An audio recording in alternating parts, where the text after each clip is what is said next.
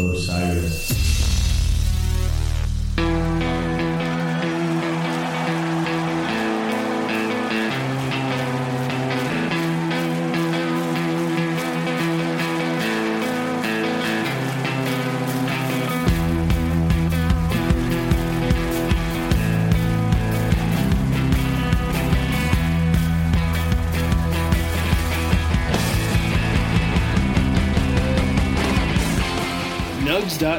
Is the destination for live music on demand.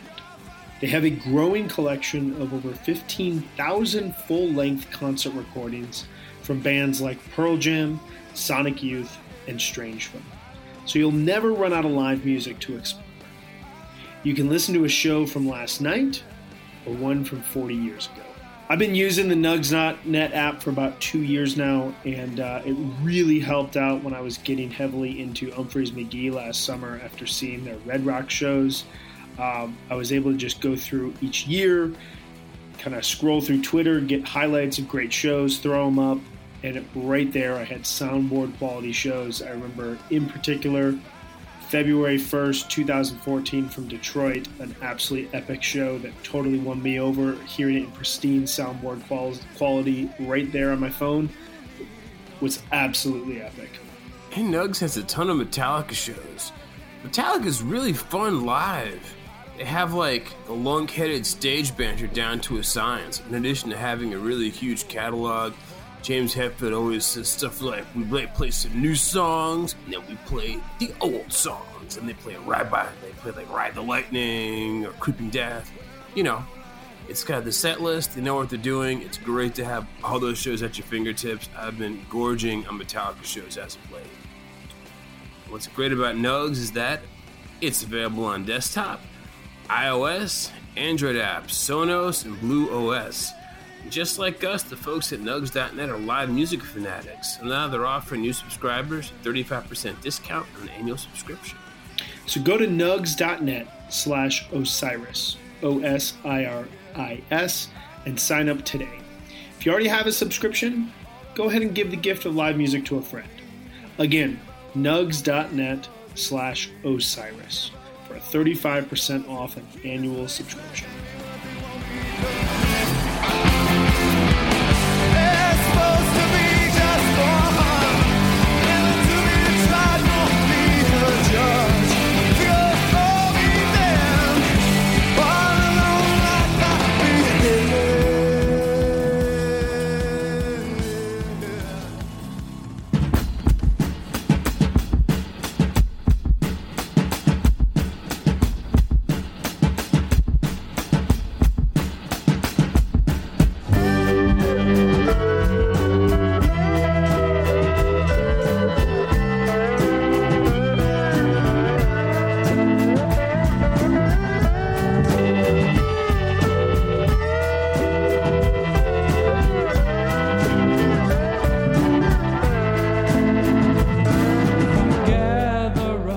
Folks. I'm David Goldstein. I am Brian Brinkman. You are tuned into episode 70 of the Beyond the Pond podcast.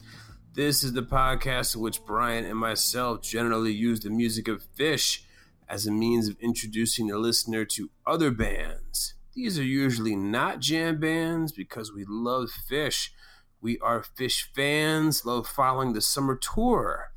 But the problem with Phish fans is sometimes they get a bit myopic they only pay attention to their favorite band and they can recall set lists and times and dates and venues and what they drank at the venue and what they ingested, the dinner they had the night before their favorite show.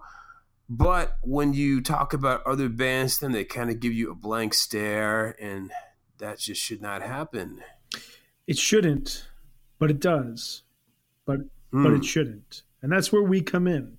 See, we love Phish we are huge Phish fans. As David said at the top of the episode, we spend an inordinate amount of time listening to Phish, talking about Phish, digesting Phish, but we also have other obsessions too. Yes, we have other loves, and we are here to help guide you out into the world of other music so that you can suddenly say to your friends, Hey, I like that band too, and I also like that band. That's what we're here for.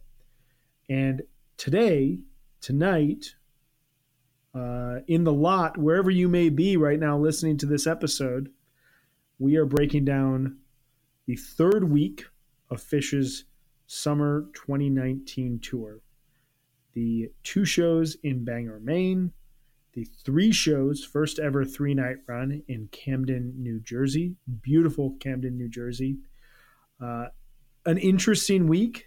I think an important week. And I think that we're both really excited for what we're going to talk about here. If you're listening to this episode on lot, that's really weird, but blast it loud just because it'd be kind of funny to hear our voices uh, blurring out over the Phish lot. Themes that we're going to explore in this episode include so, just where are all these new songs going to fit? Segmented brilliance, and the past is purity, but is it the way forward? And on that note, let's get to the Phish.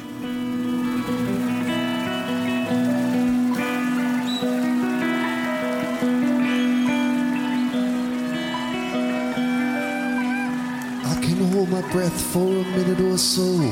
Five days without food is as long as I'll go. I didn't sleep once for four days and three nights. I once didn't stop for seven red lights. I've jumped into water that's. All right, guys. So, like we said, we are here recapabling the third week of Phish's Summer 2019 tour. And like we've done with the with the last two episodes, we've got six segments that we're going to go through here, kind of break the tour down. If you've joined us for episodes 68 and 69, you know that we kind of go through this in a little bit of a different way than we have in the past. We're not going show by show, but category by category by category. Um, and with that, we kick it off with our first category, the best opening quarter. Dave, what was the best opening quarter of the past week of music being two nights at Bangor and three nights at Camden. I think we both concur on this. We said Camden Night 2, June 29th, Classic Mike's Groove, and Divided Sky. Absolutely. And this is not a knock on Sunday night's first set and opening quarter, but these are two of the biggest, in quotes, songs in Phish's catalog, being Mike's Groove and Divided Sky. And would you know, they've never been played next to each other. Just an amazing, amazing way to open the show. Even if they did not jam out the Mike song, fact that you get this pure Mike's groove followed by Divided Sky just sets you back to like 1988 era Phish. It's unbelievable. I was actually at the show, and uh, just a quick shout out to um, Beyond the Pond fan on Twitter at Matty Bones helped me actually uh, find a ticket on Cash or Trade. Thank you very much, Matt. It was actually great meeting you uh, and your girlfriend at Set Break as well. So, I was at the show. It was uh, old school and very fun opening. Kind of um, maybe to make up for the night before going on super late. This time, Phish went on super early at uh, 7:50 as such, I actually heard the opening notes to this Mike song when I was waiting in line for a 16 ounce can of uh, Dogfish Head American Beauty, which is 6.5% pale ale. It's a good thing to drink at a concert. I kind of like that that's available. And just to say that, I know some people tend to bitch about Divided Sky. I mean, I get that it's long. It always, it's a composition, stays the same, and Trey isn't quite as fleet a finger as he once was. But come on, I mean, this is some classic junta composition. It's kind of like going to Phish Church. I would mm-hmm. say, don't waste your hatred on Divided Sky. you know? Yeah, D- Divided Sky is my favorite Phish song. It was my favorite Phish song when I was 16 and just getting into the band. And, you know, even though my reasons for following Phish have evolved and changed completely since when I was 16 years old in many ways. Divided Sky always remains my favorite song to hear. It took me like my first 10 shows before I actually caught one. I thought that the band just didn't want to play one for me. um, but yeah, I would never understand the hate for it no matter how many times I see it. And just that pure 1980s esque opening quarter for Phish, man. I mean, there's just something super sweet about it. It brings us all back to those first tapes that we got. I loved it. So jumping into our second category here, Dave. This is uh, this this category was your inception, the Kool Aid Man Award. What do we have? Uh, the jam that makes us want to run through a wall and just scream at the top of our lungs. The jam that makes us want to turn into an anthropomorphic pitcher of sugar water and run through a wall. This would be the version of Simple from June 25th from Bangor, Maine. We love Simple. It's it's it's one of those songs that's hard to in any way dislike it. But we really, really love how Simple can tap into truly evil music from time to time. Just off the top of my head, I'm thinking uh, 12 9 97 and 7 21 99 as two just massive evil Simple jams. Uh, oh, also 220 03 first show. Uh, it's just such a unique side of a really pretty song. And this version just makes us want to run through a wall. It is so evil it kind of reminded me in some ways from a 3.0 standpoint of um, the version from Bend a few years ago, in that it got a little bit rhythmic and uh, just a heavy rock riff from Trey. It was just really fantastic. Yeah, some of the other candidates we could have had for this would have been um, the Camden Mercury from night one, Camden Mr. Completely from night three, but man, Evil Simples. I mean, this one just starts rocking and keeps rocking. It builds evil. You can throw up the devil horns at some point. This is not a happy simple. This is just grinding rock and roll, and especially um, coming not long after a really fantastic version of Down with Disease. Mm-hmm. What was in mm-hmm. between? There was a song in between there. Down with Disease, play by play, simple, and then you had a really compact, good piper a nice breather and miss you and a really random but if you listen to it in a setting very fitting llama uh, fast llama that, that happened. I mean that third quarter of uh, Bangor night one was quite a set. It's really good. Uh, it kind of really good. It went off the rails a little bit as i think we're going to probably chat about here. I mean if the fourth quarters this tour man have uh, have been pretty rough and, and that one kind of made going back and re-listening to that second set a little bit. I was a little bit apprehensive at first, but I listened to that segment today, and it's fantastic. Yeah, the last two minutes of play-by-play get very shoegazy, very uh, Hampton '97 ACDC bag before finding its way into Simple. Just that was yes. really. Um, was that the only Down with Disease they played? No, it's the second Down with Disease they played on tour.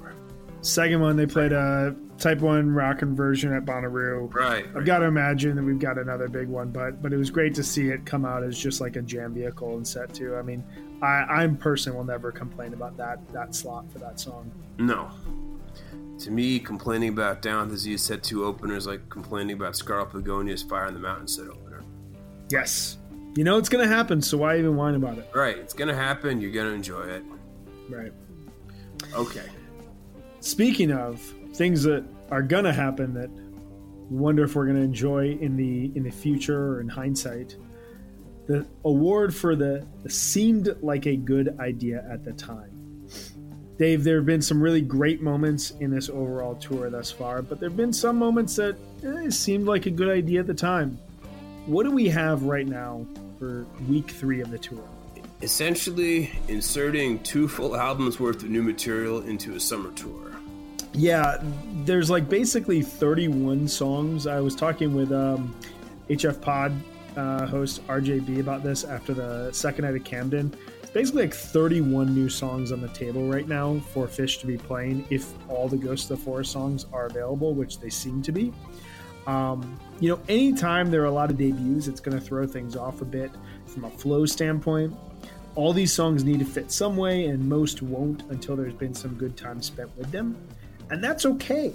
That's kind of the nature of Phish inserting 10 to 15 new songs into a rotation. The fact that they're writing new songs is a great thing.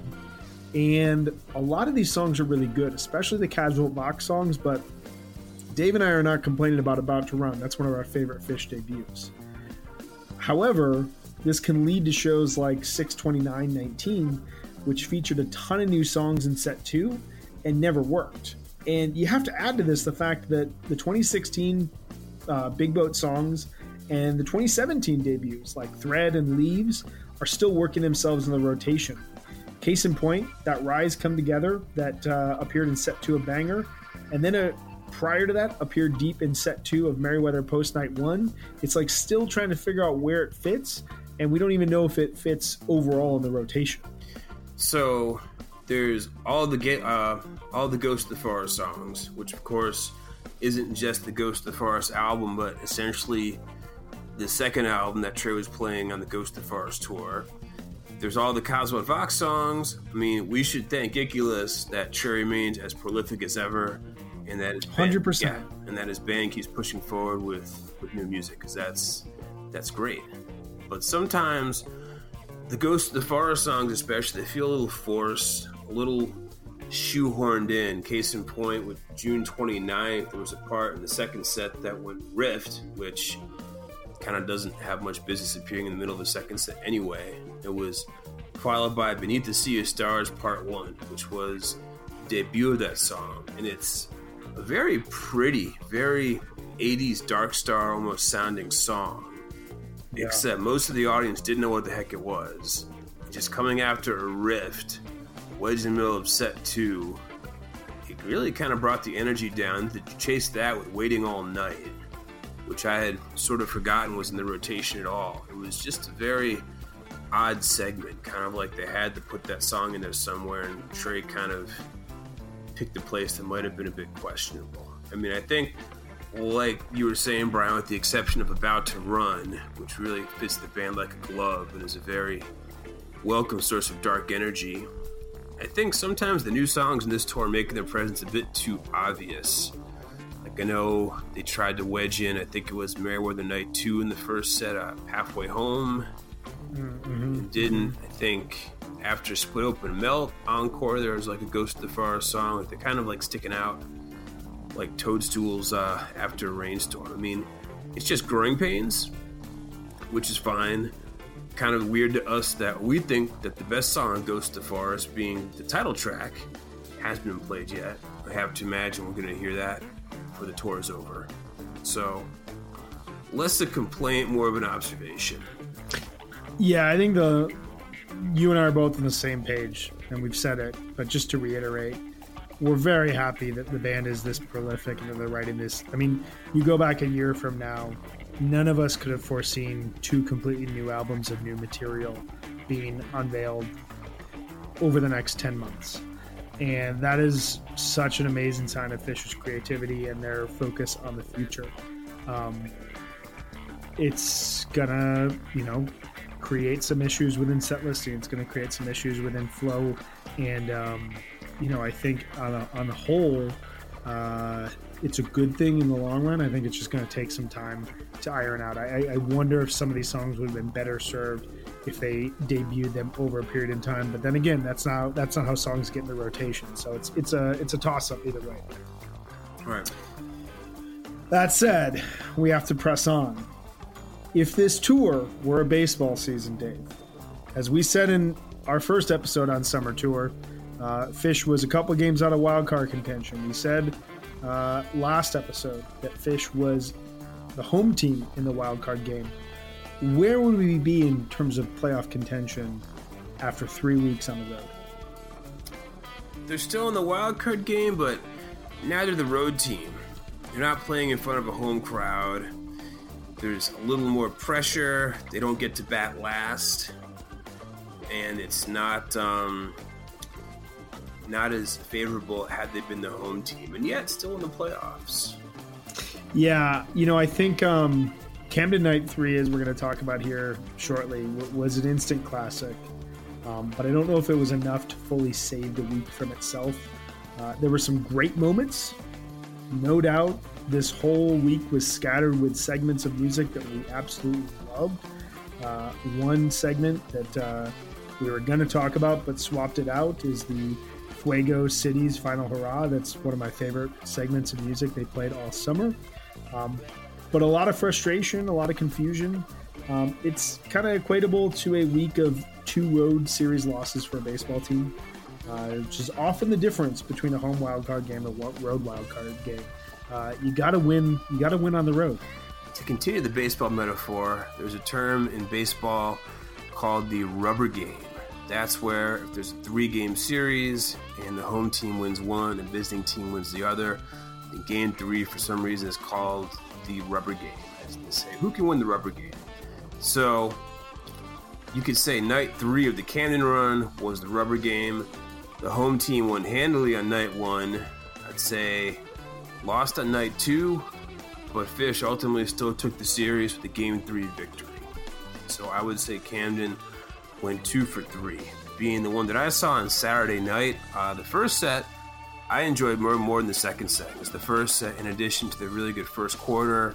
It also went nicely old school with uh, sample and in a jar, Golgi Apparatus, which maybe they break out once or twice a year, and a really excellent first set closing uh, 46 days. It had this big jam in E major, big E major. Almost felt like I was at the Umphrey's McGee show.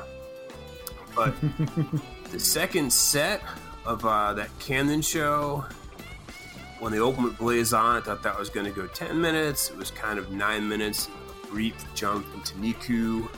And that whole set was about whenever something started going, it was a ripcord into something else. And just, I like Riff just fine. I just don't want to hear it in the second set. yeah, I mean, I think, you know, uh, we're still having a solid tour overall. I think that um, I said something today on Twitter through the uh, BTP account that um, you know for for whatever you can say about the energy and the song selection and the up and down nature of the tour, the fact that there aren't a ton of full shows to listen back to, I am fully on board with the jamming style. This uh, this tour is. Um, just way more my favor than kind of what they were playing even in like 2017 peak era Baker's Dozen type jams. Um, and I think that more of that and some more consistency and a little bit better flow from a set listing standpoint over the next week or two. And we could really see this tour finish on a high note. I think we're in a good position for it. But yeah, I think, I think they took just a slight step back in terms of the overall construction of the tour. So, on that note, be honest, Dave. How many of these shows will you actually listen to again? Definitely listen to all of Camden 3. That's, uh, you can pop that in and it plays itself. I'll certainly listen back to all of the first set of Camden Night 2. Definitely listen to all the second set of Camden Night 1. Um, second night of Bangor, probably about 25%, of course, being uh, the Fuego Cities Final Hurrah, which is pretty fantastic. In night one of Bangor, about 35% of that. Definitely the um, Down with Disease, Play by Play, uh, Simple, which we discussed. And uh, there's some other. Limb by Limb and Set oh, One. God, yeah, that's phenomenal. That's phenomenal. Limb by Limb was, I mean, and that's that's like that to me is the tour right now. Is that they play a Mike's Groove to end the first set and it's a very standard mics and it goes into uh, water in the sky which bit you know it was raining but i was kind of like okay i don't necessarily need to hear this right now. And then they go into limb by limb and limb by limb can be the standardest of standard songs in set one unless it has a surprising moment. And it found this way into this like very weird minor key kind of blissfully ethereal jam that uh, I just freaking love. And it went on for about 10 minutes, and then it came back in a Limb by Limb and went into Weekapaug Groove. And those moments on this tour are so shocking and so wonderful when they happen. They're such bursts of creativity and kind of new playing and new musical directions that is, I'm, I'm all about it for Phish. That first set is actually, I think it's a little better than we've given it credit for. It's, there's a really. I, I agree.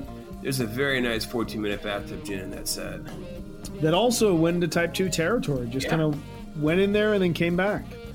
I mean, ass handed, Type 2 bathtub gin, the dogs, waves, and a Mike's Groove. That's not. You will very much enjoy that if you were there.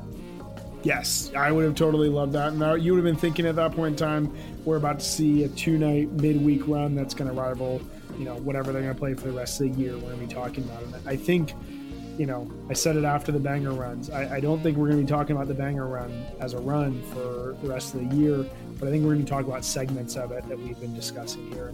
Um, you know, those frustrating moments surrounded by just peak moments of inspiration and brilliance uh, really have defined this tour in a large way. Absolutely. Okay, this gets up to uh, the last category, one of our favorite categories. The This is Why We Do This Award. What we got? I think we're going with the popular answer here, and I think we're uh, we're right to go with this. June thirtieth, twenty nineteen, the whole show. Um, you know, we're gonna get into it here in a second. I mean, I, I have some reservations in terms of the fact that the band played their biggest show of the tour by playing an overtly old school set list. But I can't deny how much I loved it. I loved listening to it. I loved following it. Specifically, the 60 minute segment that opened up set two that went Mr. Completely into, without question, I mean, there's no debate, the best 20 years later that's ever been played. Um, Big Black Furry Creature from Mars, the tweezer that everybody had been waiting for. And then one of the best, if not the best, placed shades I've ever heard the band play. What what a gorgeous come down after all. Yeah, I mean, there isn't anything wrong with, um, pardon the pun, uh, feeding the fish. and when the first set goes curtain width, fast enough for you, buried alive, camel walk, Reba, think, okay, they're playing like old school crowd pleasers, and that's perfectly all right. And I will just take a spoon and scoop that up. And then sample in a jar, not a bad placement for that song. It's a good song. Yes. Pebbles and Marbles, which got what they haven't played Essence Baker's dozen. For some completely Uh, yeah, Powder Night. Tela, Mango Song, Driver, David Bowie. So, yeah, if you're old school, new school fan, that's a dream for a set. It's just, there's no two ways about it. I actually did not webcast last night. I was uh, with my parents, and I was watching the Mets game with my dad, and they actually came back and won at the end. They snapped the seven game losing streak, but I was kind of watching the set come in my phone phone kept blowing up because of uh, the Beyond the Pond Twitter account. My wife is like, "Your shit's blowing up. What the hell's going on?" like, I'm just popular. No. Yeah. no, I mean it was the the average song debut. Uh, I think I'm wording that right. The, the average song debuts uh, or debut year from last night's show was 1994. I went back through all of 2019, 2018, and even 2017, and couldn't find a single show that was an average song year debut of 1994 which is kind of insane. It was like the most old school show that they've played in at least three years, and I'm sure if I went back through it, um, the closest I got was 1996. Uh, so you know, for the band to play a show like that, I feel like my interpretation, especially in hindsight, is it was almost like a message to the fans, like a, "Hey, thank you guys for embracing all this new material that we've written." We really appreciate that you guys are still coming out for it, even when we're playing like loads and loads of new songs. Here is the reason why you fell in love with us in the first place. And no matter if you are the 3.0ist of 3.0 noob, or if you've been around since the early 90s or in the late 80s, like Dave, the mid 90s, myself, a 2.0 guy, the songs that they played in that first set are what we were all introduced to Phish with. You know, you weren't introduced to Phish through Round Room. You weren't introduced to Phish through Fuego. You were introduced to Phish through songs like The Curtain, songs like Camel Walk, songs like uh, David Bowie, songs like Reba. I mean, these are the songs that defined why people became Phish fans in the first place. And so it's just such a cool moment to see on Twitter and to hear from friends of mine who were there. Some of my very close friends were at the show and every single person there had the exact same reaction. It was just like gushing love for the game. And anytime they open a second set with Mr. Completely, which is not It's happened twice. very yeah, exactly. it's happened twice. you know, it's uh, taking the bullet train to Jamsville. There's no uh, there's no five minute versions of Mr. Completely. No. Song doesn't really have an ending. Just Yeah, right. down and goes into something else. so Yeah, I'll, I'll, uh, Yeah. I'll come to explain a bit more that 20 years later, it kind of seemed like an odd pick at first, but that ended up being it's my current favorite jam of the tour. Big black furry creature kind of snaps you from a stupor. The tweezer, it's interesting. I don't think the tweezer ever goes into uh, like a different major key. It stays in the same key. It's just as heavy peaks, like Yes. peaky peaky. Kind of reminded me a lot of the version from um, the holiday run from 2015 2016 the four nights i think it was january 2nd 2016 good call. where it's just like uh trey rage. Like it stays in the same key but ragey peaks like headbanging stuff. It's a really good call. i mean shade like you said good placement. Most events aren't planned. No one complains about that. And then they kind of being that um what this tour has been known for is kind of fourth quarters that seem a bit like they're trying to shoehorn a bunch of stuff in, a bunch of, you know, five, six minute songs. Makisupa Chalk Dust Torture Suzy Greenberg. I mean, I'd have been happy for Chalk Dust Torture to be, you know, 14 minutes as opposed to 7 and 7 for Suzy. You know, you don't want. I just fear Phish getting a bit too comfortable with the fourth quarters like the Dead War in the 80s and the 90s, where it's, you know, Jerry Ballard throwing stones not fade away, or Ballad around and around, good lovin'. You know, like you can kind of see the fourth quarter from a mile, coming from like a mile off. We don't. I don't think they got to do that. Yeah, like the fourth quarters are feeling very deady in that sense, where the jams end, and then okay, now we have to like wind down the show with three or four songs before we get to the, the encore. Um, Right. Yeah, I mean, I, I, I, I thought in the moment when they came out and they just intentionally jammed completely, and then 20 years later, and then Big Black Furry, and then they start Tweezer. I looked at the clock, and I- don't know if curfew was extended last night because it was a later show than Saturday night was. Um, I, I was wondering, are they actively going for a four song set now? And you know, what a way to just like treat your fans with here's this very old school set one that sounds like it could have come out of you know the 1992 spring tour in some ways and here is a four song set that could have come out of 1997 this is everything that every one of you loves about us you're welcome now we're going to play an entire show and SPAC of Ghost of the Forest songs and Cadwell Rock songs. you know, like it kind of felt that way for a second, and uh, I'm I'm okay that it didn't end up that way because you know it kind of felt like um, like Japanese art in the sense where like the flaw is part of the point. But um, uh, I loved it nonetheless. I had a really good time. And then what? The encore was uh, punch you in the eye. What's the use? And then if they had gone, what's the use? Tweezer reprise. There would not have been any Canyon Pavilion left standing. but they played Julius, which that's almost like they're trolling us. Julius, man, Julius. I got called. I got called very jaded uh, uh, today for for kind of half-heartedly joking about uh, the Julius. Uh, I, I don't know if you needed Julius there, but uh, whatever. You did Tweezer reprise there. Exactly. Sometimes it's okay to zig where you think they're gonna zag. That's what makes Phish Phish. Right. So SPAC will get the Tweeprise opener or two Tweeprises or who knows? Who knows? Anyway, on that note, let's listen to a bit of a segment of the 20 years later jam that um, if I think I know what it's going to be, you better be sitting down.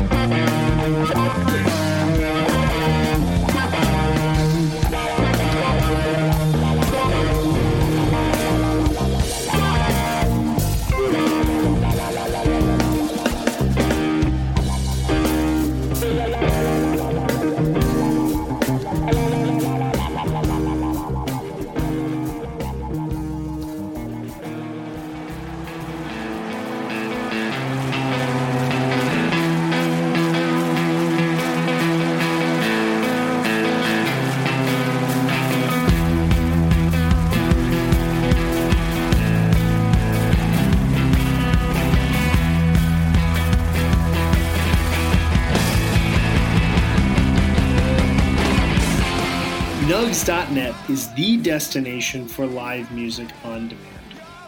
They have a growing collection of over 15,000 full length concert recordings from bands like Wilco, Umphrey's McGee, and J So you'll never run out of live music to explore.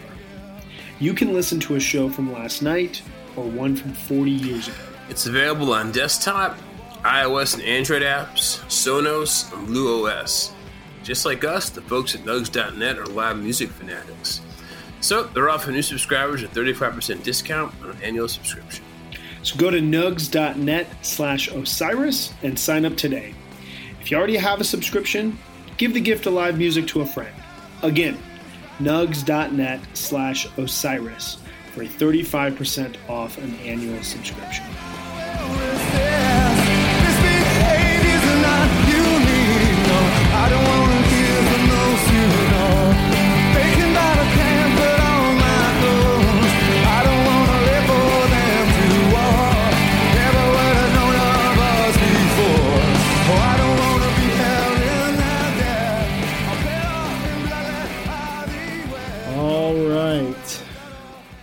That you enjoyed, consumed, have been enlightened by that insane 20 years later jam. Something I never thought I would ever say in my entire life, but what a jam. I have enjoyed the two times 20 years later has jammed, but man, nothing like last night. Last night was really special. Um, so we're going to transition here and talk about new albums. These are records that have come out within the last couple of weeks that we both find ourselves listening to, and we think that you should be too. And my record is already one of my favorite records of the year, uh, written by one of my favorite songwriters of this decade of all time. It's Bill Callahan, Shepherd in a Sheepskin Vest, and I'm going to play the song 747 off of it. Um, so, like I said, Bill Callahan is one of my favorite artists. Uh, he has put out three now of my favorite records of the 2010s, being Apocalypse from 2011, Dream River from 2013, and now Shepherd in a Sheepskin Vest from 2019. And this record, this released in three parts, he's finally made a dad record. It's unbelievable. I mean, he's a new dad, but it's finally a dad record coming from Bill Callahan. This is a sprawling record. It's like 15 plus tracks. It's over an hour of music. It just feels endless when you're in it. But it's very quiet. It's very thoughtful. It kind of moves in these hushed tones and very nuanced. It's not out in the open. It's not out there to like grab your attention. Pretty much the way you would anticipate a Bill Callahan record to be. It's very complicated and it's really just everything that I want from Bill Callahan. I listen to these songs, I get just lost in the lyrics. Musically, there's like haunting sonic experimentations that go on in the background, that have essentially nothing to do with what's going on in the original song, but fit perfectly. Um, it's livelier in some cases than Dream River, his record that came out in 2013. Um, but it's also kind of the sound of a man at ease with domesticity, at ease with the turn that his life has gone down over the last couple of years since he had a child, while also kind of fascinated with what this has opened up for him in his mind. And it's just one of the better new dad records I've heard in years. Um, kind of the last thing I would say about this, because I would encourage you to just go ahead and listen to this record. But one of my favorite music writers, Jayson Greene, uh, wrote about this. He wrote this review for for this record for Pitchfork, and it's really wonderful. Uh, it's really uh, just like hits on the complete nose the sentiments that come along with this record, especially for those of us who have young children who hear this record and hear. Um, you know, there's there's fear on this record. There's endless love there is just this sense of peace, but also, you know, this new terror of what could happen to this world that you've created. Um, so, Shepherd in the Sheepskin Vest, just a beautiful, beautiful record that um, I will be listening to throughout the remainder of this year on a pretty regular basis. We're going to listen to 747 right now. I woke up on a 747. flying through some stock footage of heaven. This is the light right here before clouds, bittersweetened with suggestion. This is the light, bald and bold as baby crawling toward adulteration.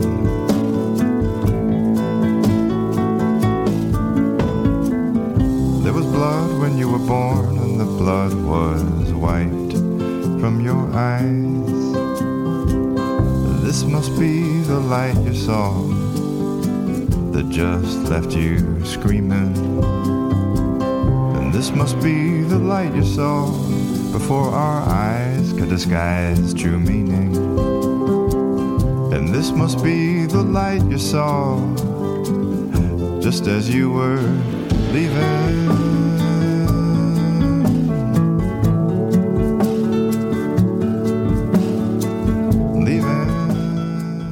Okay, Brian, thanks for that rundown of the new Bill Callahan, which I have been enjoying as well.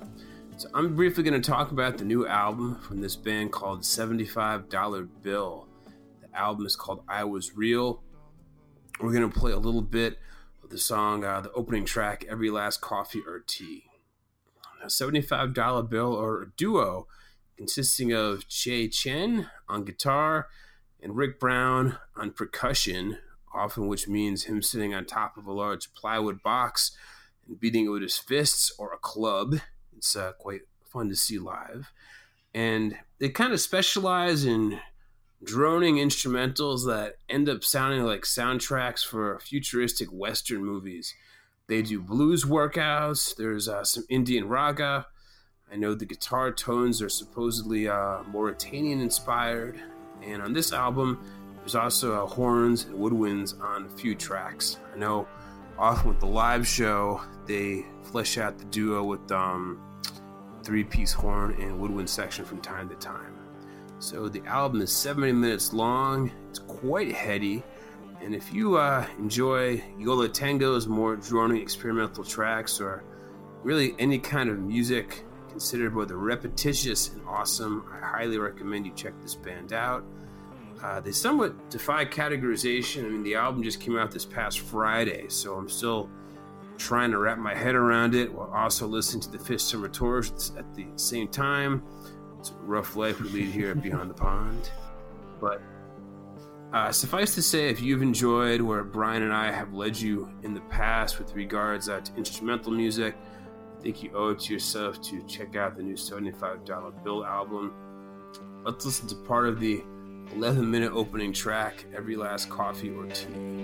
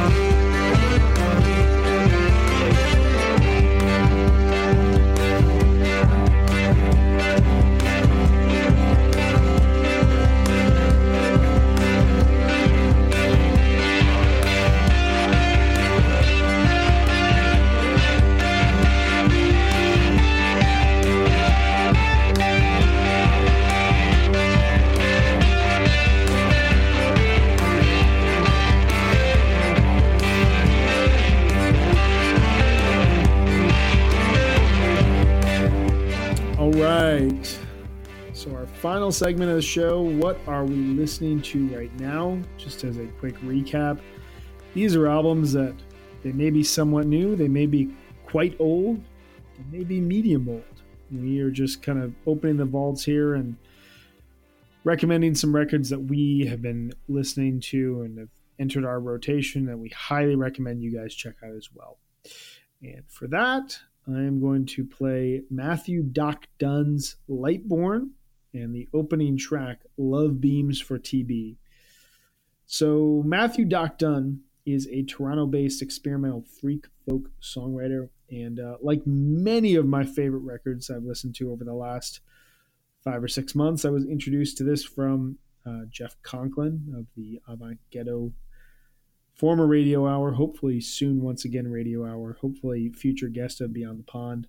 Um, I think he tweeted something out about this in the winter and it threw it on and it just completely hit me.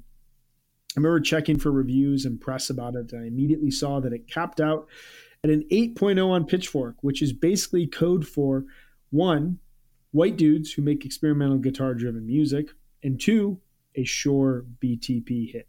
Seriously, Yes. my favorite music of this last two years have uh, capped out at 8.0s on Pitchfork.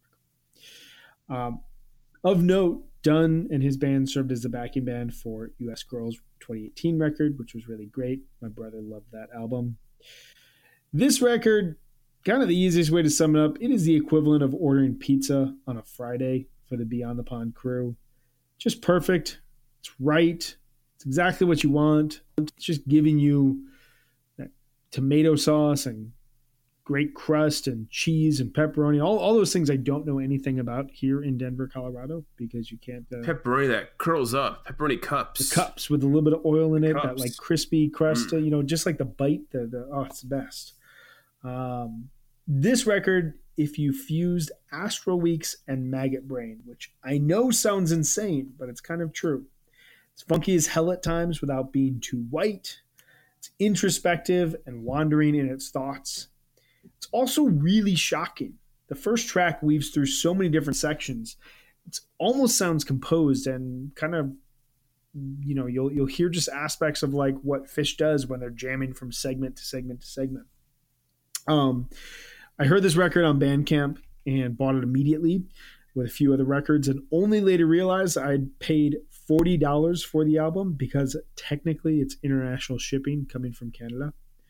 But I'm here to tell you it was so worth it. This is a fantastic record that I've spun on so many Saturday mornings and I've listened to in the evenings, kind of late nights. It just fits a ton of different moods, has such a great sound to it. It is uh, one of my favorite records I've listened to over the last uh, two or three years, and it's a record that uh, had I found it at the uh, when it was released, it would have definitely ended up in my top ten of last uh, of last year. So we're gonna listen to a bit of "Love Beams" for TB off of Matthew Doc Dunn's "Lightborn." gather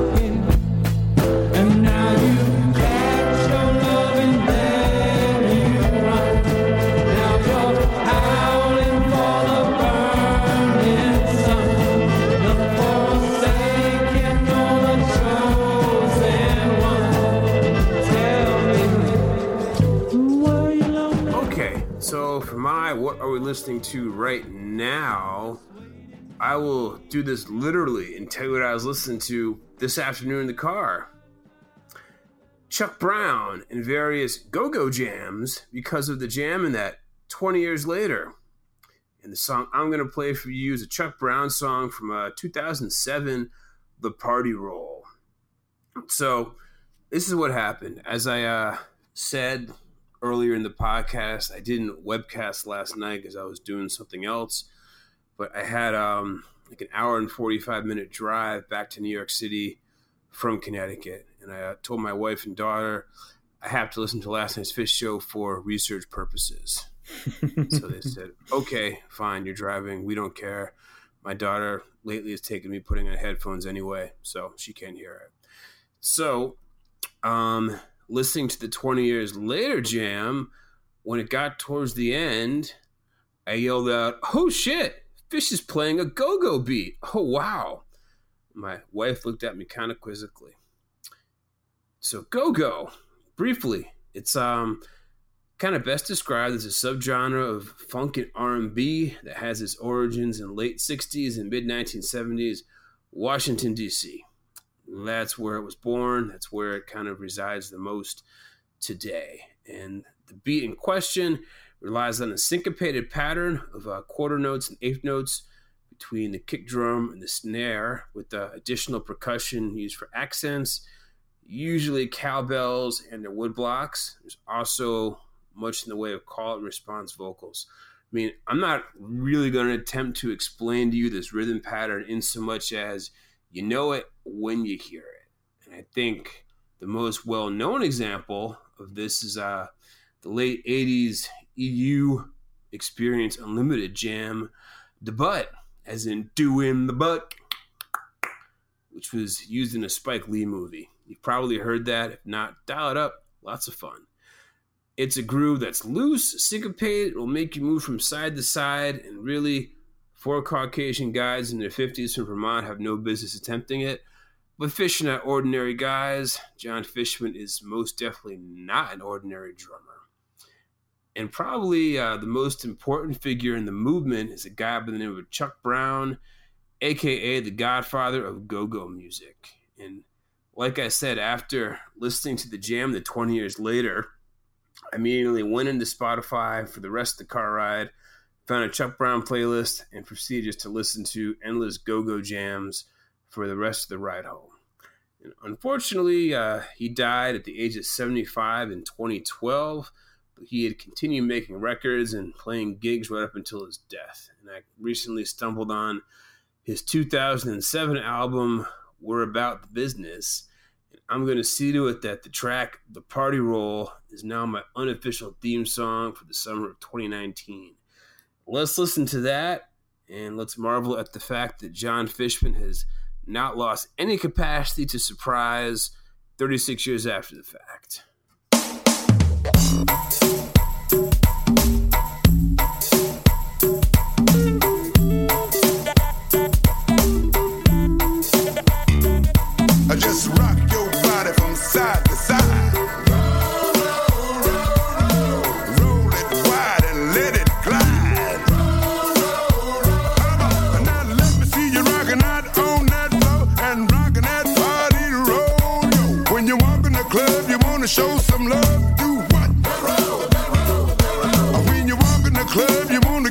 get some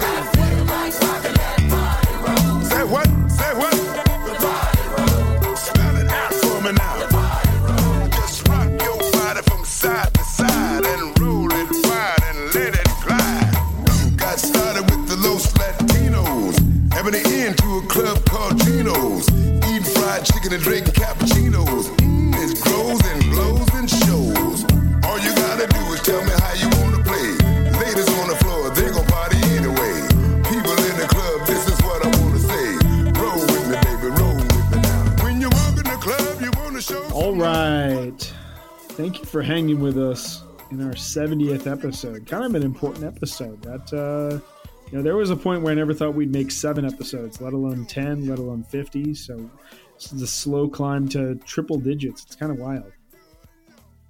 Um, thank you all for hanging with us here as we covered the third week of Phish's Summer 2019 tour, Bangor and Camden. Uh, quick recap of the songs that we featured. So, new album recommendations. I featured Bill Callahan's Shepherd in a Sheepskin Vest, song 747. Dave did $75 bills. I Was Real, the song Every Last Coffee or Tea. And then in our second segment of music, what are we listening to right now? I talked about Matthew Doc Dunn's album Lightborn and the uh, song Love Beams for TB. Dave talked about Chuck Brown and various go go jams because of that 20 years later. He did the party roll, which is fantastic. And I uh, hope you all enjoyed that. So, just one quick programming note. Um, for the upcoming episode next week, I actually will not be available as I have some family business to attend to that week. It hopefully uh, won't keep me out of commission for more than one, definitely not more than two episodes. But lucky for you, we're going to have uh, Ben Greenfield, good friend of the pod, Guy Forget, OPT on Twitter, to pinch hit. I'm sure he will do a fantastic job. So, just want to remind you of our social media links. We're on Twitter at underscore beyond the pond. Been pretty active lately with summer tour. Sometimes it's me, sometimes it's Brian. Sometimes it's uh, you don't know. There's ways to find out. We're uh, got a Simplecast page, of course. We use Simplecast. It's uh, one word beyond the pond. Simplecast.fm. You can find us on Spotify, the Beyond the Pond podcast song playlist. If a song is available on Spotify, we try to put it into what's become an extremely unwieldy 300, 400 plus song playlist at this point. It's a good tour throughout all of our episodes. Be sure to check out the other podcast of the Osiris podcast family at osirispod.com, which we are a proud member. And leave us an iTunes review. We like them, we read them, and it helps increase our visibility in Apple land. Absolutely.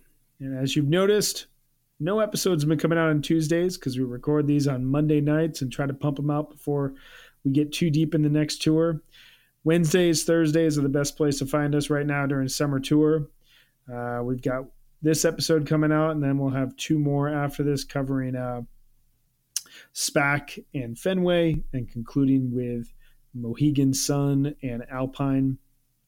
Quite excited as we move towards the kind of conclusion of summer tour here uh, and see how, how how this whole whole thing shapes out. Got some really classic venues, some really classic places uh, for Phish to be playing, classic locations overall. So we're very excited about that, and um, yeah, I think we're uh, we're just looking forward to the end of this tour. We're really looking forward to this tour to keep going, and um, we will get back to our every other Tuesday schedule at some point here in the future, but.